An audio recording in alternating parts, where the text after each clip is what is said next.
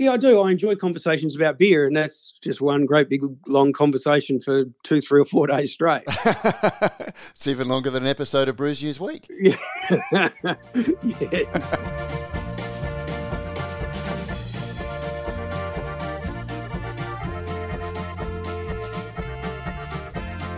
Welcome to Brews News Week, recorded 28 July 2022. I'm Matt Kirkegaard, founder and editor of Brews News, and I'm joined again by my good friend Brendan Varis, former founder of, well, still founder of Feral, I'd imagine, Brendan. Is, is that still how you regard yourself?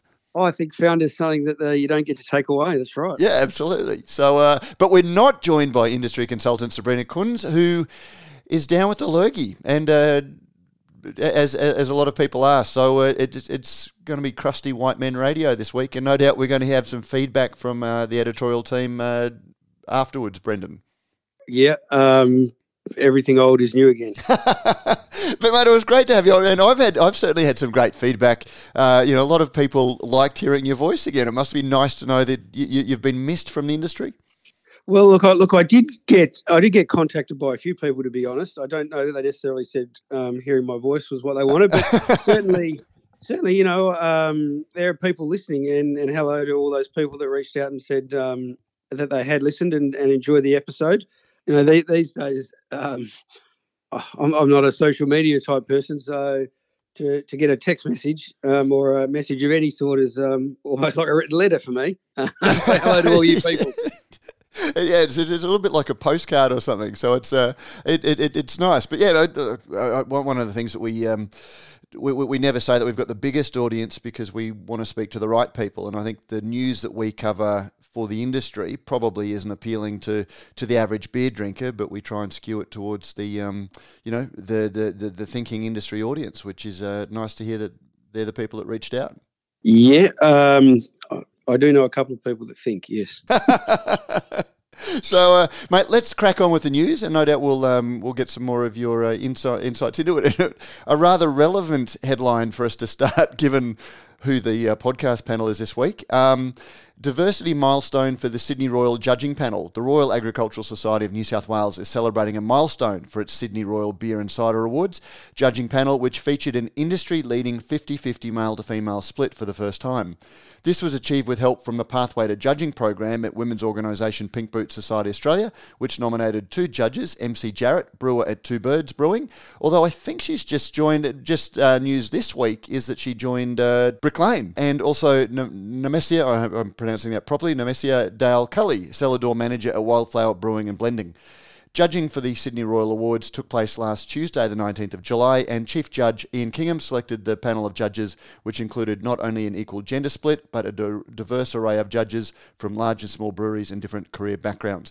So, Brendan, that would have been a huge change from your early days of judging. Yeah, certainly the, well, in Australia at least, um, it was, the early days judging here was very much.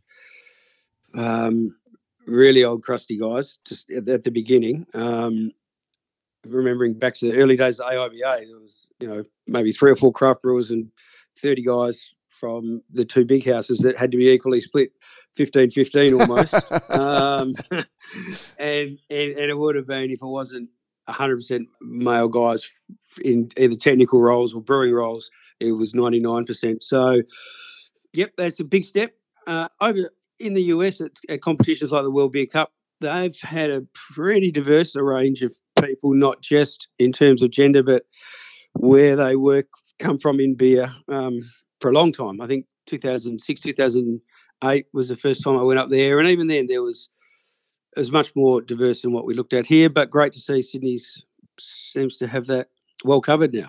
But as a judge, you know, one of the things that my team, and I'm very mindful that it's just two blokes talking about this on, on, on this podcast, but we no doubt mm. we'll have uh, uh, Sabrina and Claire weighing in um, next week. But one of the things that Sabrina and Claire have said on the podcast is that it's not diversity for the diversity's sake. It's not just making up numbers, but it's the the value that different points of view and different experiences bring to you know anything. So to, to my business, um, having a, a, a, an increasingly diverse team, you know, it, it, points out a whole lot of issues that you know, when it was just Pete and I, we were probably a little bit blind to.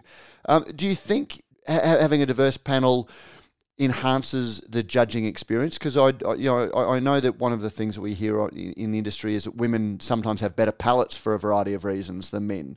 Will that change the judging? Do you think? Really, it should be somewhat technical process. I.e., there's words on a page, and you're technical. You got technical mm. training and sensory training, and so you sniff, smell, taste, um, and line up what you what you've seen with the words on the page, and, and you get a result. Now, there's it's also conversational amongst the table. So, the mix of people at the at the table, I think, leads to better conversations. Some people might in in in certain with a certain group speak one way, they may not with you know with whether it be females or whether it be an older person or younger people um, the, the age and gender and background in terms of language even can sometimes be a barrier, but also sometimes helpful.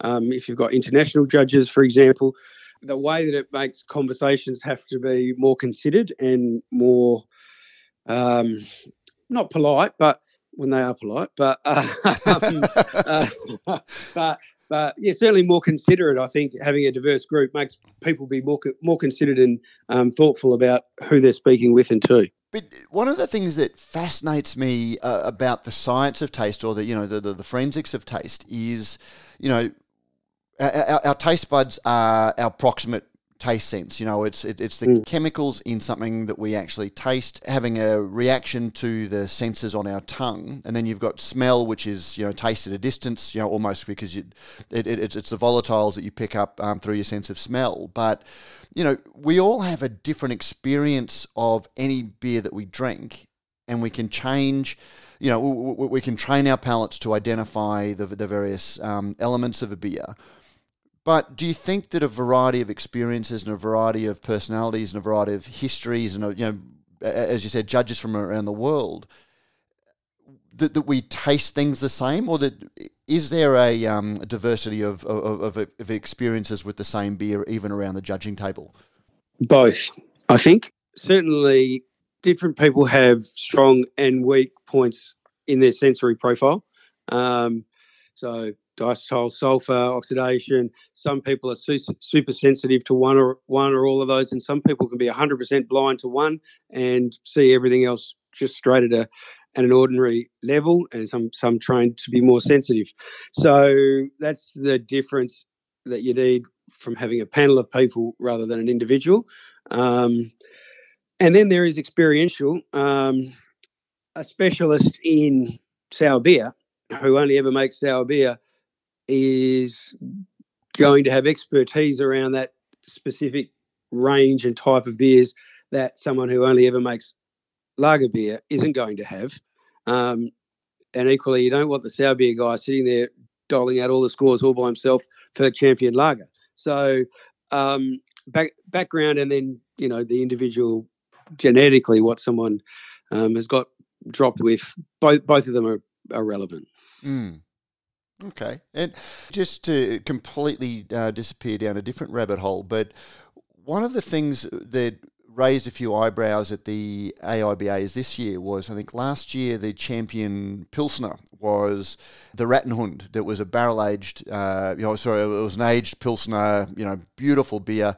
This year Peroni, um, which a lot of people probably wouldn't put in, you know, they'd put in that modern lager category or that contemporary lager category more mm. so than the Pilsner. It won the trophy. And, you know, for a lot of people who don't know the judging process, um, would be a little bit surprised that those two beers could win the same trophy years a, a, a year apart. Um, how does that work? So within style guidelines, I think there's the explanatory part about it, which you know can be you know low to medium low or in terms of bitterness or whatever it may be. So mm. there's a range of everything. And there's also a range in the technical part in terms of alcohol, color, bitterness, um, starting and finishing gravities, those type things. So, so that's within a range. Now, I think it'd be reasonable that in an example like that, one malt would be at an extreme end of, of one of those ranges. So maybe only just just might have ticked all the boxes just um, at perhaps a high end.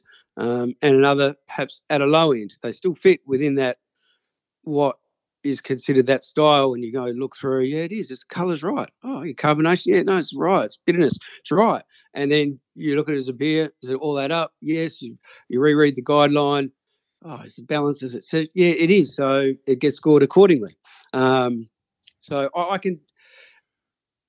It's somewhat confusing, and it's I can see it being somewhat problematic to consumers who just don't think about these things a lot, and they've got two very different beers that might have a gold medal or a trophy for best pilsner. But I can understand with how guidelines are written and presented and how they need to be considered, how those two could, if they both presented perfectly on their day, do very, very well in the same style.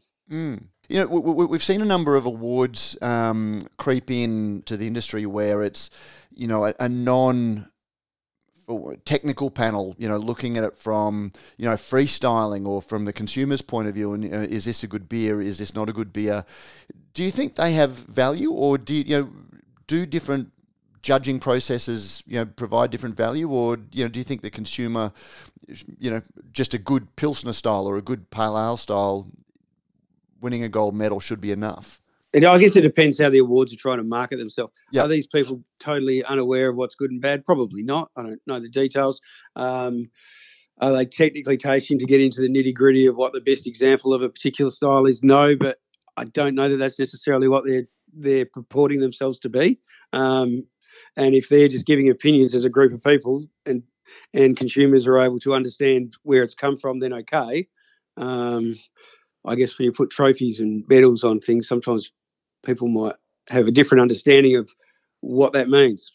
Mm. Potentially confusing. Um, yeah. Pete Lalor, for example, who doesn't write beer anymore, still does his top 10 or 100 at Christmas time for the Australian just because there's no one else doing, doing it. it. Yeah. And, and he loves it, by the way. and, and he does love it. And and he doesn't for a moment think that he's picking the 10, 10 best beers. He's picking a, a range of beers that have been put in front of him at some time over the year that he's somewhat enjoyed and said, "Here's my 10. Yep. You're not saying he's an expert. He's not saying these are the 10 best, but here's my 10. But he's hugely influential. Everyone loves to be mentioned on in, in the Australian in the Peter Lalor list. Uh, they do. they, they do. But I don't nowhere does he say these are the 10 best beers or these are the 10 you have to have at Christmas. They're just 10 Pete's pick. Yeah. Um, yeah. Which I think is a reasonable way to, to do it. If you're not, not for a moment, Pete's not for a moment thinking that he's encyclopedic in terms of what the options were. Um, it's just 10 that have appealed to him over the year.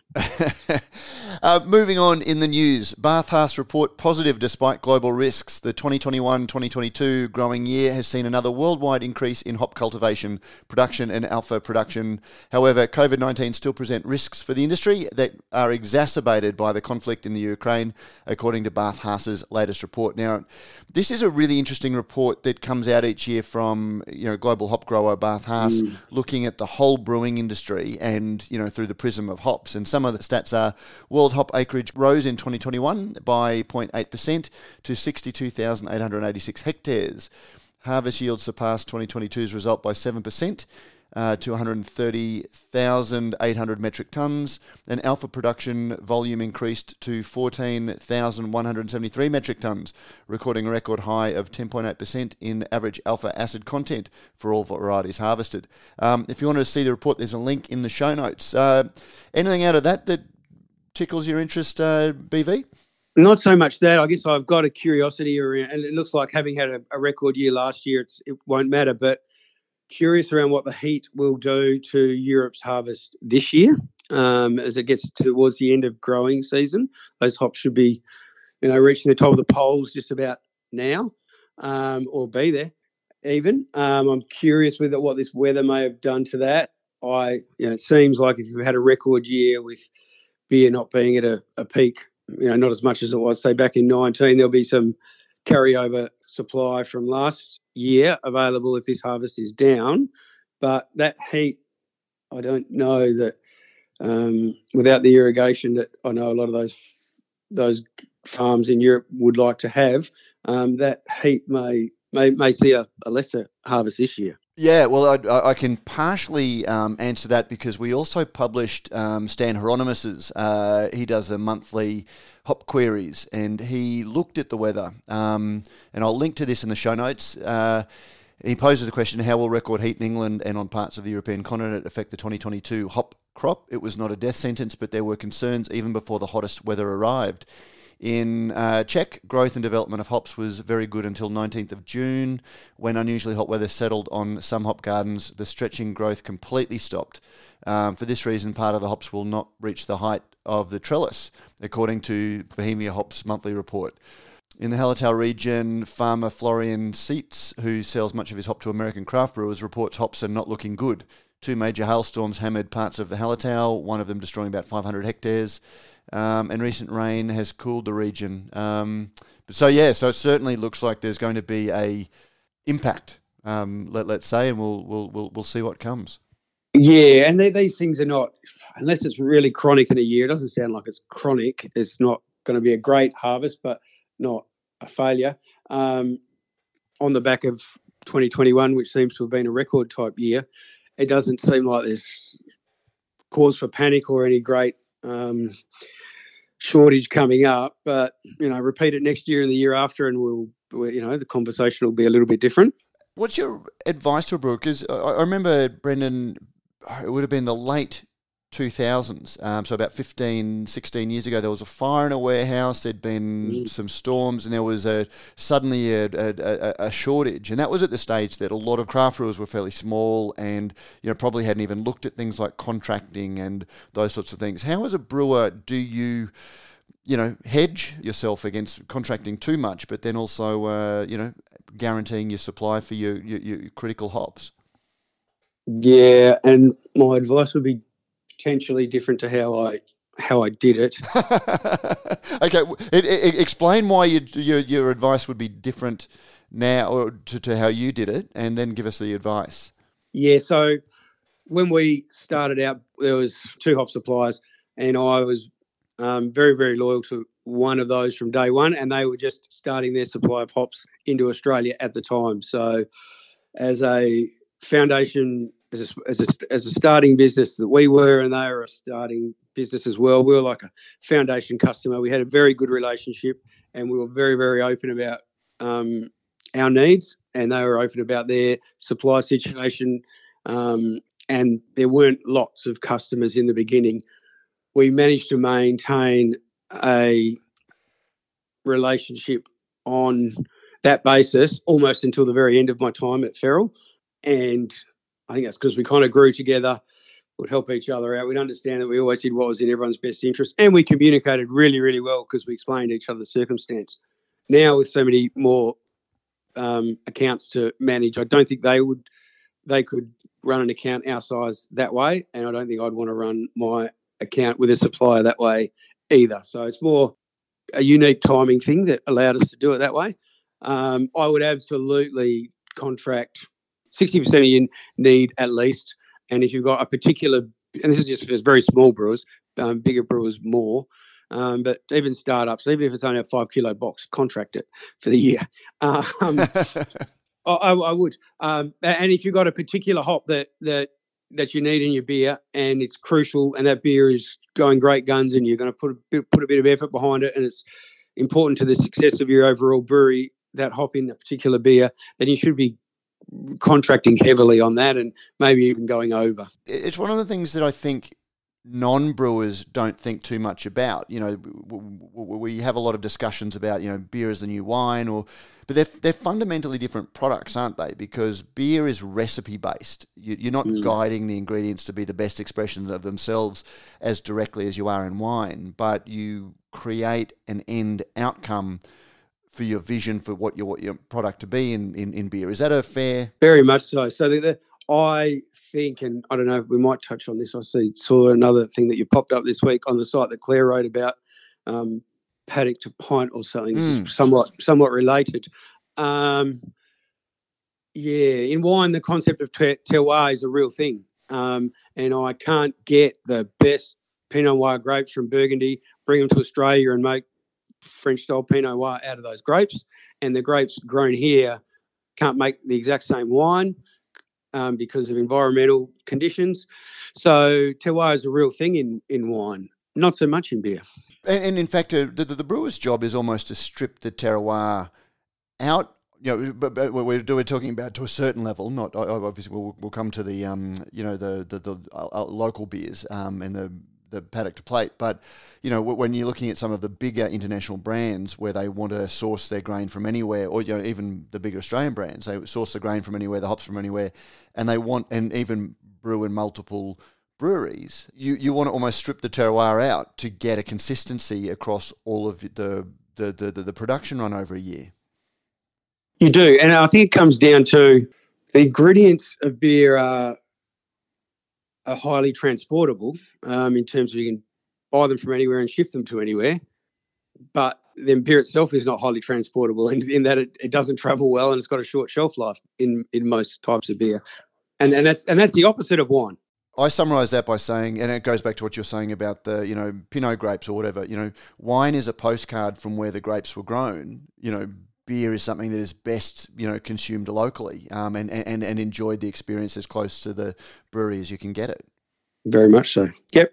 That, um, look, they're, they're both fermented alcohol products, but there's not a lot of similarity in the way that their ingredients and, and their consumption in terms of where and how have in common. Mm. Um, yeah, very different. Um, while we're talking hops, and to save jumping around too much. Uh, the new Australasia appointment uh, at New Zealand Hops, Glenn Rowell has been appointed as Australasian Sales and Key Account Manager at New Zealand Hops. New Zealand Hops has seen some changes across its team recently with the departure of CEO Craig Orr in May and the appointment of Alana Riley as shareholder director earlier this month. At the same time, Paul Dalzell resigned from the board after 14 years. Glenn Rowell is joining New Zealand Hops from Cassels Brewing Company, where he served as New Zealand sales manager. He has previously worked at the Best Beverage Company and Red Bull New Zealand. Um, I'm not sure if there's anything you want to pull out of that one, BV. Uh, just send send some more New Zealand hops to Australia. Um, I and, and I look at it may have changed in the last couple of years, but certainly it was a it was a point of frustration at times that all these hops were getting shipped up to the US and we went to contract. And we were, you know, at times we'd be asking to go, oh, we don't need it this harvest. What about if you just get us a few kilos in two harvest times? um, and and they weren't there, but then they were popping up at all these obscure places. Every little brewery in the US was making R- Riwaka IPA and Motueka Pilsner or whatever it was.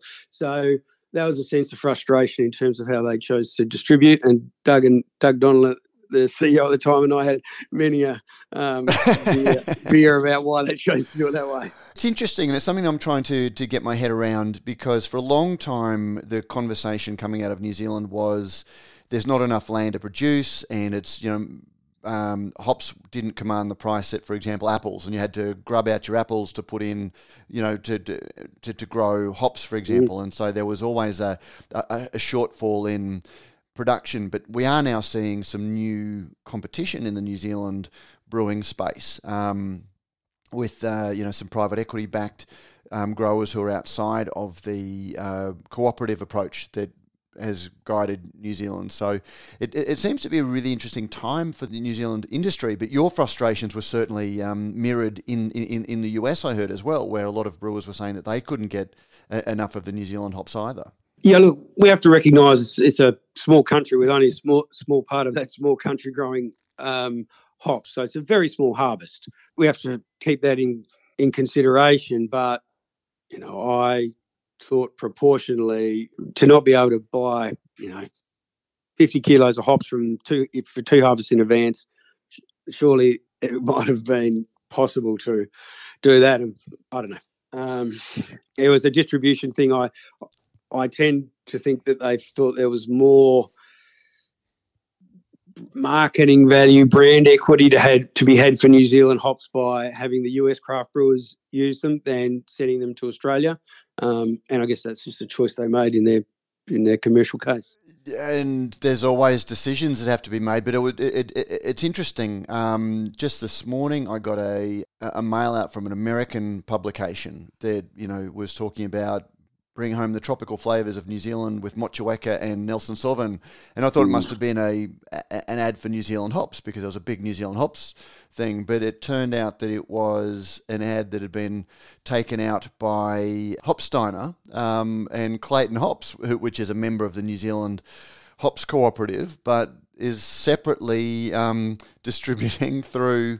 Uh, Hopsteiner, which is an interest, you know, again, it, it, it I, that to me seems to be highlighting some of those pressures that we're seeing of some of the growers seem to want to broaden their wings or do some things differently. Yeah, and I guess there's that as well. I mean, look, if you can't contract, there's often many other. If you can't get it through your your main hop supplier vendor, um, there are often back back roads to go and get what you need in terms of hops because there's a there's a market for people that are that have over contracted and their and their particular supplier isn't that motivated to let them out. There are usually ways to get what you want if you really want it. Um, the best way would just be, be, to have a, a good contract with your supplier and um, a good relationship with them at the same time. So if things are going better or worse than expected, there's some flexibility on each side to make adjustments. Mm. Oh, well, we, have got a new uh,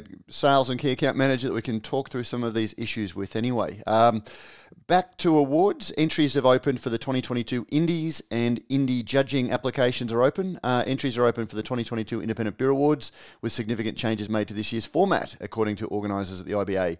Some of the changes include implementation of a new competition tech management system awesome um, which are probably most consumers won't be aware of, but the judges certainly will.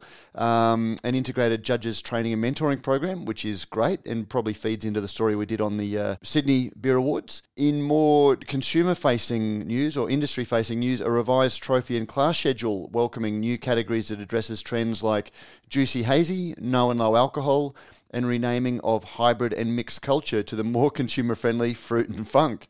Um, merging of the competition's smallest categories, amber dark ale with porter stout, to create what will now be amber dark beer, the creation of a new advisory committee, and the adoption of new scoring methodology for determining champion size and state trophy winners. The awards will be held this year at the Moonee Valley Racecourse on Monday, the 26th of September to Wednesday, the 28th of September. Are you still on the judging circuit, Brendan? I know you were involved in WA.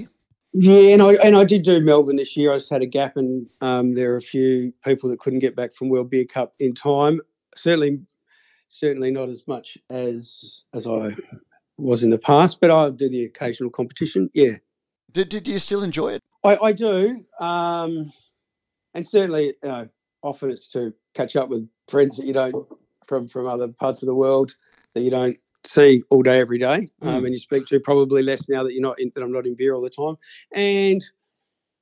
Yeah, I do. I enjoy conversations about beer, and that's just one great big long conversation for two, three, or four days straight. it's even longer than an episode of Brews News Week. yes. Uh, so yes, yes, I do. I do. Do you have any observations on the, the new judging categories? Yeah, there's a bit there, and these probably applies almost not just the indies, um, maybe just competitions in Australia generally. Is um, the, the, one I'm curious about, and I'd like, like to understand, is that process of tracking the champion trophy, um, not just on medals or things for the champion brewery trophies, what, what that's going to be coming from an understanding that we we're operating with a hybrid system now in Australia, which is partly score based, and then it becomes later on in terms of trophies consensus based, i.e., the table reaches a consensus about what a final best beer is out of a group of already good beers or gold medal beers. How that relates to champion brewery trophies. Curious to see what that methodology methodology is, and I'm sure that they've got it in hand there at the Indies. I think the same thing applies to the AIBA, and in fact, all competitions that run that hybrid thing of your scores up to a point, and then once once you've got a gold medal, it then becomes consensus based. How you then track back points because of what happens at the tables once you get a gold, and use that as valuable data to track a score for a, across a, a brewery's performance. Um, yeah, the detail that'll be great to read and, and understand. And then more broadly, I don't know about how long or why in Australia uniquely, you can enter. There's draft beer and packaged beer categories. That's a uniquely Australian thing. Yeah. Um, and I do know why. It's because you get double the entries and double the entry fees. But for how long do does that need to occur that you enter XYZ Pilsner in package and XYZ Pilsner in draft? Why do both need to be assessed? Does that feed back into the idea that uh, you know the, the, awards provide feedback to to to brewers, and if it potentially helps them identify, you know, issues with no. one, one of their uh, you know packaging solutions. Potentially, yeah, there there is that. In terms, of, if you look at it as as a reason why people enter, one of them is is feedback, and I know it's always a bugbear from every entrant, and at the time it was myself included. Even if you do well, you're never happy with your feedback, um, and not in terms of what it not in terms of what it says. Um, you seem to always want more. It always seems to be a little less than ideal, and sometimes it's inconsistent. It's a constant bugbear, and and and competitions are always trying to improve it. I, th- I think it is getting better, um, but it is a reason why people enter. So I guess in terms of that, it's reasonable. Um, I yeah, just don't know that you need to enter a beer twice to see which one's better. People, consumers buy XYZ Pilsner. They don't necessarily, when, when it comes to buying, think, oh, well, that one won the draft award, so I'll buy it in draft. When I'm looking at the fridge, I won't, I won't buy it.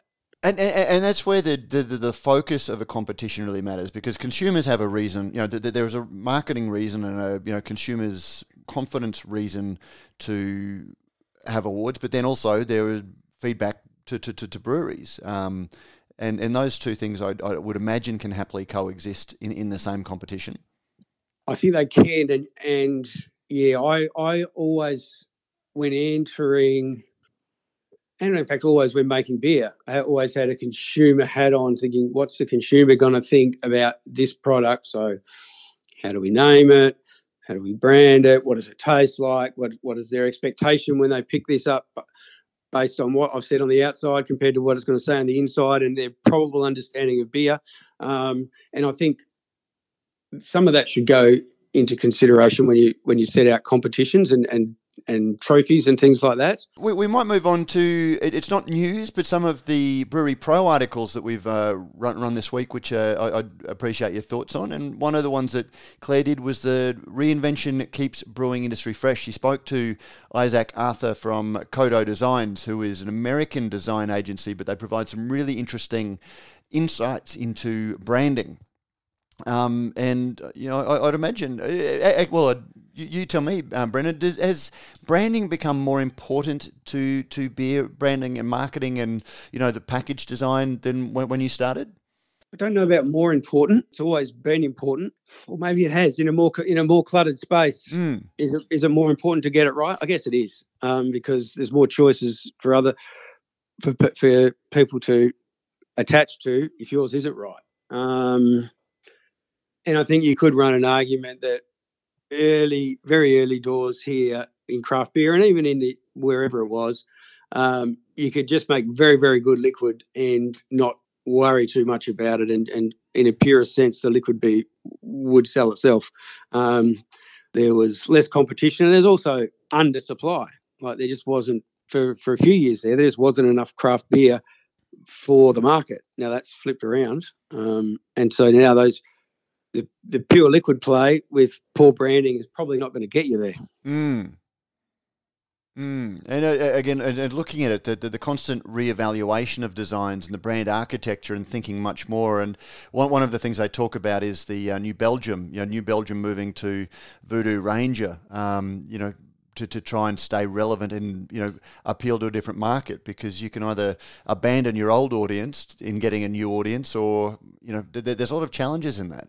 And I guess the reverse is how do we know that um, um, Ranger wouldn't have done well as a brand under New Belgium? So New Belgium Ranger or New New Belgium Voodoo, it wasn't really tried. I mean, Ranger was a very very big IPA from New Belgium to start with, so it came with some some impetus and some um, gravitas that it was from New Belgium to give it a launch pad. So don't we don't know that that it wouldn't have been successful if it hadn't been pulled out. Um, and we've seen examples of that happen here in Australia. So with Gage, for example, there's the Atomic Beer Project or Atomic, mm. um, which they don't put Gage on at all. And I, I don't know whether Atomic's improved or done better pre or post being cle- pulled out of the Gage um, brand house, so to speak. Um, yeah, measuring those things are difficult. They're they're a they're an option. I am probably not the guy to say once and for all. you you employed good marketing people uh, to to help you with these things. Yeah, good marketing people will market their ideas too. ah, okay, that's interesting. Uh, that's one of the things I see about um, public relations firms. You know, a lot of media releases we get you know, it's a public relations firm writing for their client, which is the brewery, as opposed to writing for the audience the brewery wants to reach. Is it a little bit the same with marketing design firms? It is, can be, yes. Okay. But you know, one thing, uh, Brent, so I'll go read if you want to learn a little bit more about insights into brand and brand architecture and uh, keeping your uh, industry, keeping your brewery industry fresh, go read that article um, from Claire Burnett. But beer can labels, you know, uh, Brendan, do you think you could sort of say that beer can labels are these days kind of like a mini billboard? I guess they are. Yeah, it's big real estate. You can all the way around, top to bottom. There's a lot of space. If you wanted to use some of that real estate and you know, regard your uh, beer can label as being a mini billboard, um, you know, it's, it's the brand you hold in your hand. 20 years ago, there were only a handful of beer brands and each having a couple of different alcohol strengths, and it wasn't hard to choose one or have a favourite. It was simple, similar to Ford lovers or Holden lovers, but not anymore. Now we have hundreds of different beer brands with a plethora of flavours and strengths which equal a great choice. And each and every one of those products speaks volumes, with the label making the choice more interesting each time. But with the label providing a new voice to the designers and artists and a very uh, public canvas, who do you get to put them on your cans? To get the specs right or to get your bottle looks at the best all time, call the guys at Rallings Label Stickers and Packaging on 1300 852 235 or email sales at rallingsprint.com.au to see how they can help make your brand sing. How was that? That was seamless. That was smooth. That was smooth, Matt. Well played. Well Mate, done. Well, I didn't even see it coming. Well done. That was the, the, the text that was only sent through this morning. They didn't even know that that was the way we are going to segue. That's the way we run things here at Brews News. So it was, uh, you know, when you have good advertisers, uh, it just things just work. Mate, is there was there anything that grabbed your attention this week uh, in, in in beer industry news? I did read Claire's article on um, paddock to pint. Yes, and oh, I don't, I don't want to pour water on anyone's party. I don't. I don't. I don't. I don't know that paddock paddock to pint's a thing, except for maybe that very very rare example of say what Will Will, Will does Tatchell, there at Van yep. Diemen. Yeah. Um, outside of that, I don't think it's a thing, is it? That is the challenge, and it, it, it's just one of the things that I've always grappled with as, as a beer writer, because you, you you know part of you wants to support the industry and innovation and people coming into it. But then, you know, particularly some of the great um, hop growers um, who are growing, you know, uh, in, in Queensland and, you know, Hilltop Hops, really lovely guys doing great things. And, you know, they're making very small number of hops in Brisbane. So some of the Brisbane brewers can make a Brisbane beer. But it doesn't really scale, does it? Um, because you can't grow malt in Brisbane, for example, although you can get Darling Down it doesn't scale on either side. So the beer side or the or the grower side. And the downside of it is is just you're not necessarily selecting for the best ingredients for your consumer. You're just selecting from the local, which are not always the best. Um, and the, the combination of them may not always the best. If you're locking yourself into local malt, local hops, you've only got a small selection of things to choose from. Define local. I think I think farm farm breweries like Will, that's very easy, and, and mm. that's a mm. reasonable and interesting thing to, to play around with, and and obviously for Will, a good personal challenge. Um, outside of that, I don't know. Look, I'll always use a local supplier if their product that I'm needing is equal to or very very close to the best one that I want for the job. Outside of that, I'll choose the best one for the job because I want to get the best product to a consumer. I don't want to get, give them a compromise one because I took the local product that's not as good as the best available.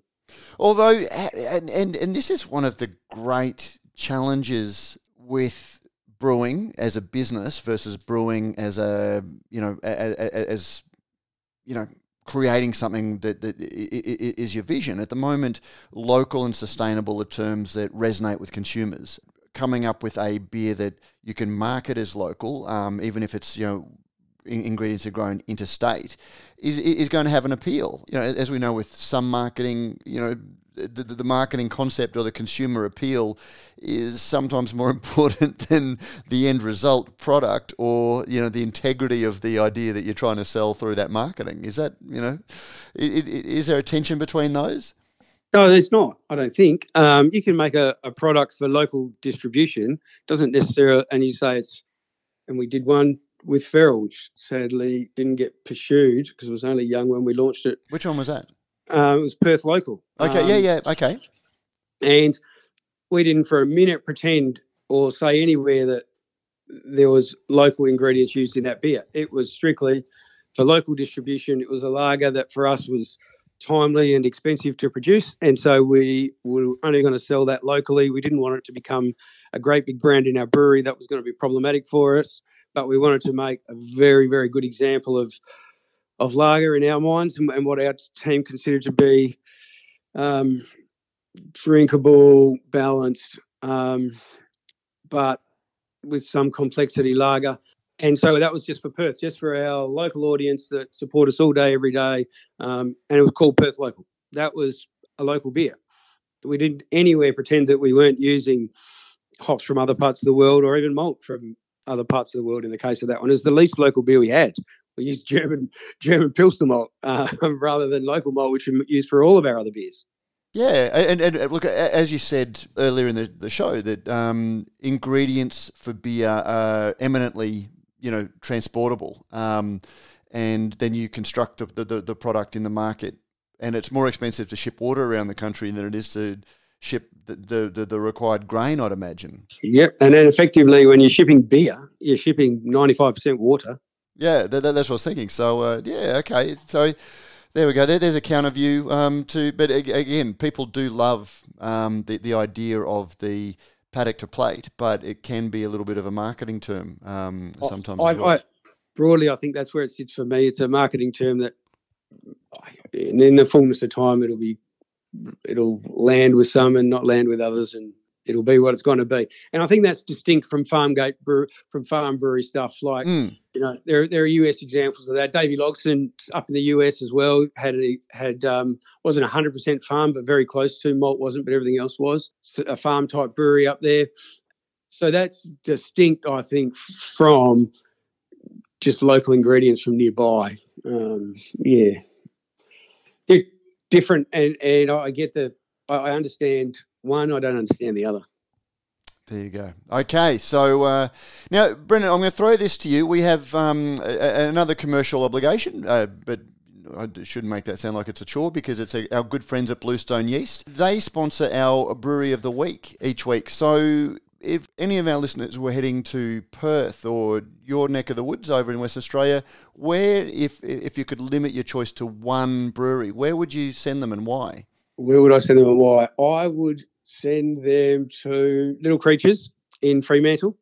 I think it's got a very, very important place still in Australian craft beer history, and that original site down there that they opened with, I think in 2000, is a wonderful place to visit. You get a nice range of beers, and there are a heap of other breweries you could wander to within a very close distance as well if you if you so chose. Actually, that's a, a, a, really good choice. It's probably one I would have hesitated to because it's so old. But I, have never been to, in, in, all of the times that I've been to Little Creatures, I've never been disappointed. I've admired the way that they've kept, uh, you know, the, the, the same feel and vibe to, to the venue as they've grown and expanded. Yeah, they have. It takes a lot of work. Um, the Little Creatures team, what they did there with that hospitality early doors was was you know groundbreaking for Australia even at the time. I think at one point it was the biggest restaurant in the um, Asia Pacific region, um, and they've maintained the standard more or less, and they've kept the beer culture about the place and, and still being about beer. It's, it's, still a great afternoon just to spend down there in Fremantle at Little Creatures. There you go. If you're heading to West Australia, you can't miss the iconic Little Creatures, and that's our Brewery of the Week brought to you by Bluestone Yeast. And Bluestone Yeast can supply pitchers of yeast from 1 litre to 100 litres at greater than 2 billion cells per milliliter. Uh, Whether you are after a one off pitch or you're looking for weekly, fortnightly, or monthly deliveries of yeast, Bluestone Yeast has you covered.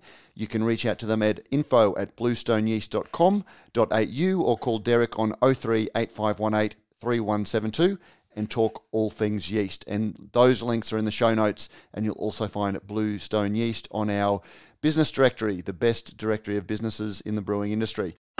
Now, Brendan, we did get a question emailed to us that I will uh, throw to you. I don't know if you know Martin Shipton. I know a few Martins and not Okay. necessarily all of them by their surname. Well, he's emailed in, and I, I should say that he's going to win the Lark Wolf release five um, and the, the the pack, and I'll come back to that. But his question to you is: Does Brendan have any association or connection to the Baskerville Tavern? And if so, do you know if Greg the Goose is still there? So I should have vetted this before we, we read it out to you. Um, Um, so no, and um, and I know, and I well, I do know what happened to the geese, the flock of is it a flock of geese? uh, Greg the Goose. I, I was assuming it was a person. I oh, is it okay? I thought it was one of our geese might have been because we remember we had the flock of geese running around. Okay. Um, anyway, so they got moved on to a, a nice orchard somewhere in the Perth Hills. Um, I don't know of Greg the Goose as a person, so Okay. yeah. There you go. Well, that answers your question. Now, now, when you say they got moved onto a nice orchard, is that like when I told my children that their goldfish, you know, went to No, swim? no, they did. Legitimately did. They'll be wandering around an orchard. Well, yeah, they they they'll be wandering around an orchard somewhere in the Perth Hills. Um, there were there were no job casualties as a result of the acquisition, but the they did move along the the um, flock of geese. They got moved along. Terrific. Well, uh, Martin Shipton, hopefully that answers your, your, your- question satisfactorily. And uh, to celebrate the Wolf of the Willows release five and the 50th year of the shared vision between the House of Lark and Victoria's Wolf of the Willows Brewery, for the next eight weeks, the mailbag letter of the week will receive a Wolf V Boilermaker pack, including the Wolf V single malt whiskey, the Wolf V Johnny Smoke Porter beer, a Lark beer glass, and a Lark Glencairn whiskey glass. So, yeah, it's not a bad way to get that. That's a great way. To, that's a very simple way to earn a couple mate- of couple of whiskies and a couple of beers. I'm not sure you're on the uh, podcast next week, so maybe send us a, a, a uh, letter and you can. I'll drop a question in. Yeah, come and look for it. And the Wolf Release 5 will launch on the 8th of August. Make sure you join the wait list to avoid missing out on this special release.